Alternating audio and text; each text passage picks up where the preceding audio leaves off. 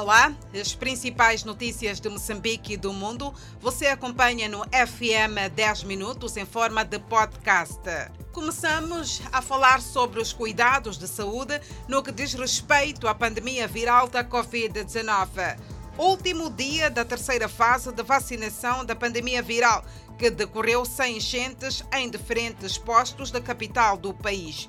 Os técnicos esperam mais pessoas até amanhã pouca procura a horas do término da terceira fase da campanha de vacinação contra a Covid-19. A rapidez do reforço, com mais de quatro técnicos por cada mesa, fez com que não se registassem enchentes. Para quem apanhou a vacina, a sensação foi de dever cumprido. Rosalina Chauk diz que mora em Gaza, numa zona bem recôndita. Ela conta que o seu desejo de apanhar a vacina e proteger-se contra a Covid-19 a fez chegar até Maputo. O Ministério da Saúde espera imunizar cerca de 7 milhões de pessoas até dezembro de 2021. No ensino superior, a Universidade Eduardo Mondlane está a debater-se com a insuficiência de infraestruturas face ao crescimento da população estudantil. Informação dada pelo reitor da universidade na abertura da reunião com parceiros de cooperação. Crescimento da população estudantil, não acompanhado pela construção de infraestruturas, é das maiores preocupações do momento na Universidade Eduardo Mondlane preocupação exposta na reunião desta universidade com parceiros de cooperação. Na mesma, o presidente do Conselho de Administração da Rede de Comunicação Miramar trouxe reflexão sobre o destino a ser dado ao equipamento que cairá em desuso com a migração digital. Investigação científica foi dominante nos temas debatidos. Em relação ao julgamento das dívidas ocultas, mais declarantes dão os seus depoimentos. Felisberto Manuel foi ouvido. O grande destaque desta audição vai para o questionamento sobre a intervenção do CIS na proteção da zona econômica exclusiva. O que se pretendia saber era se as intervenções aconteceram antes ou depois do sequestro de uma das embarcações da Ematum.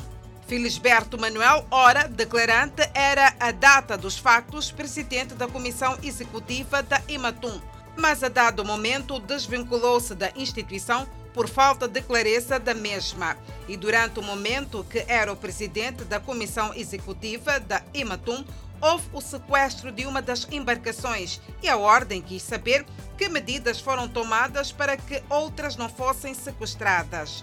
Após o sequestro do barco, houve intervenção do CISE, mas quando questionado pela Ordem dos Advogados de Moçambique, afirmou que o CISE não esteve envolvido. Todavia, no momento em que se dirigia à ata, o declarante alterou o argumento, alegando o facto de ter passado muito tempo. O declarante Felisberto Manuel é sucessor também da declarante Cristina Matavel. A Direção Nacional de Identificação Civil chama a atenção dos cidadãos para respeitar o horário de agendamento para tratar-se do bilhete de identidade. Esta instituição assegura que está a trabalhar para a melhoria dos processos para emissão de bilhetes de identidade. Entretanto, apesar de todo o trabalho, ainda há cidadãos que continuam a não respeitar o agendamento dirigindo-se aos balcões antes ou depois da hora marcada. Outra preocupação da DENIC prende-se também com as enchentes que se têm verificado, sobretudo de pais e encarregados de educação, para tratar dos bilhetes de identidade dos seus filhos. Laura Paulo Salvo sentou-se à frente da sede da DENIC à espera de tratar do BI do seu filho desde as 4 horas da manhã. Juliana e Carla também ficaram horas e horas na fila. A Direção Nacional de Identificação Civil fez saber ainda que na última quinta-feira, um cidadão que reside em Maputo há 12 anos foi detido o mesmo tentava obter de forma ilícita o bilhete de identidade. O áudio nas mãos da Direção Nacional de Identificação Civil mostra como foi efetuado o processo. A DENIC recebeu nas últimas semanas 90 mil pedidos de bilhetes de identidade.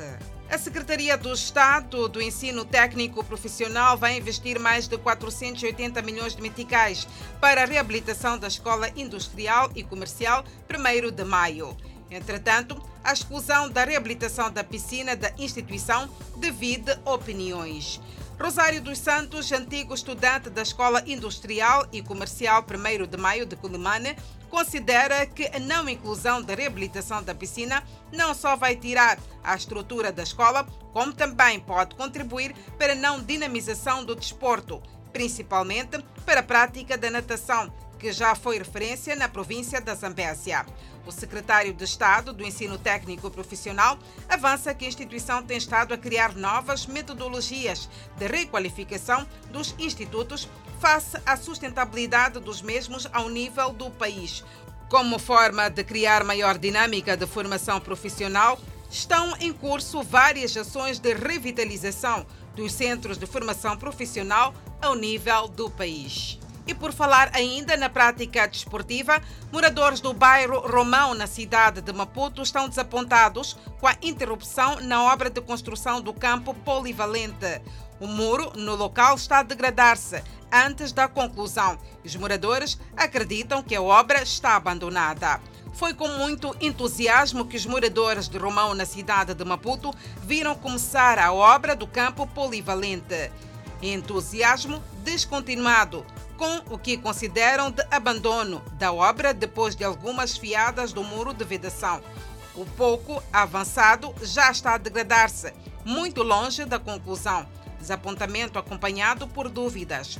Conversamos com as autoridades municipais e dizem estar a par do assunto. Contudo, reservam explicações para o momento oportuno. Momento é reservado às principais notícias internacionais. Ainda aqui no continente africano, milhares de tigrianos foram detidos na capital etíope, em Addis Abeba. Temores de mais detenções aumentaram quando as autoridades ordenaram que os proprietários registrassem as identidades dos detidos tigrianos na polícia.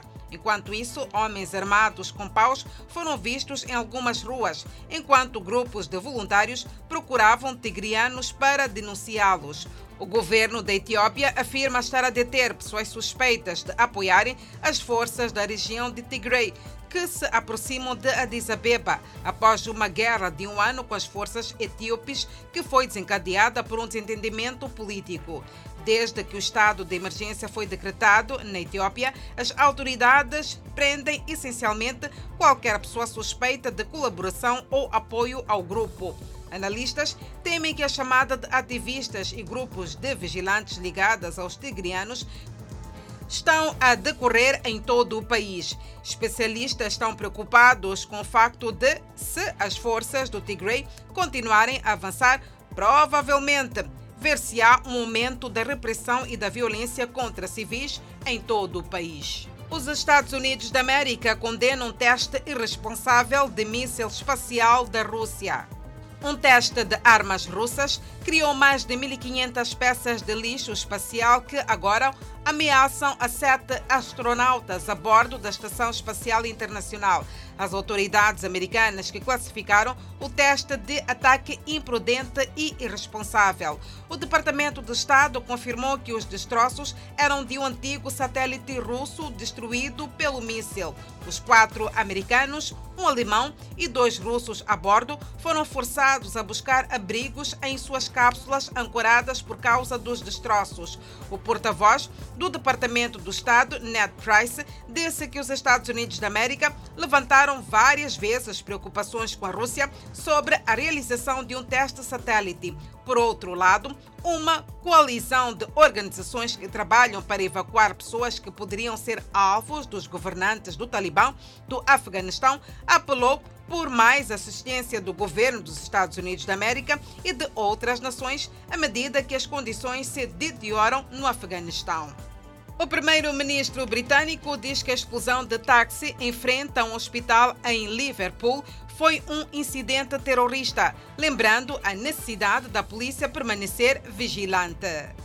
Boris Johnson, que presidiu uma reunião do Comitê de Emergência do Governo no início desta semana, confirmou que a polícia decidiu aumentar o nível de segurança do país.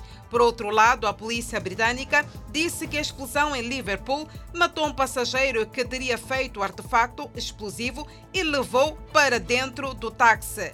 A explosão envolveu o táxi em chamas fora do hospital pouco antes das 11 horas locais de domingo, quando um serviço do Dia da Memória para comemorar os mortos na guerra estava a ser realizado na Catedral de Liverpool, nas proximidades. O FM 10 Minutos, em forma de podcast, fica por aqui. Assim que nos acompanhou durante este período, muitíssimo obrigada pelo carinho da sua audiência. Mais informação e super detalhada poderá acompanhar no Fala Moçambique. Até lá, fique bem.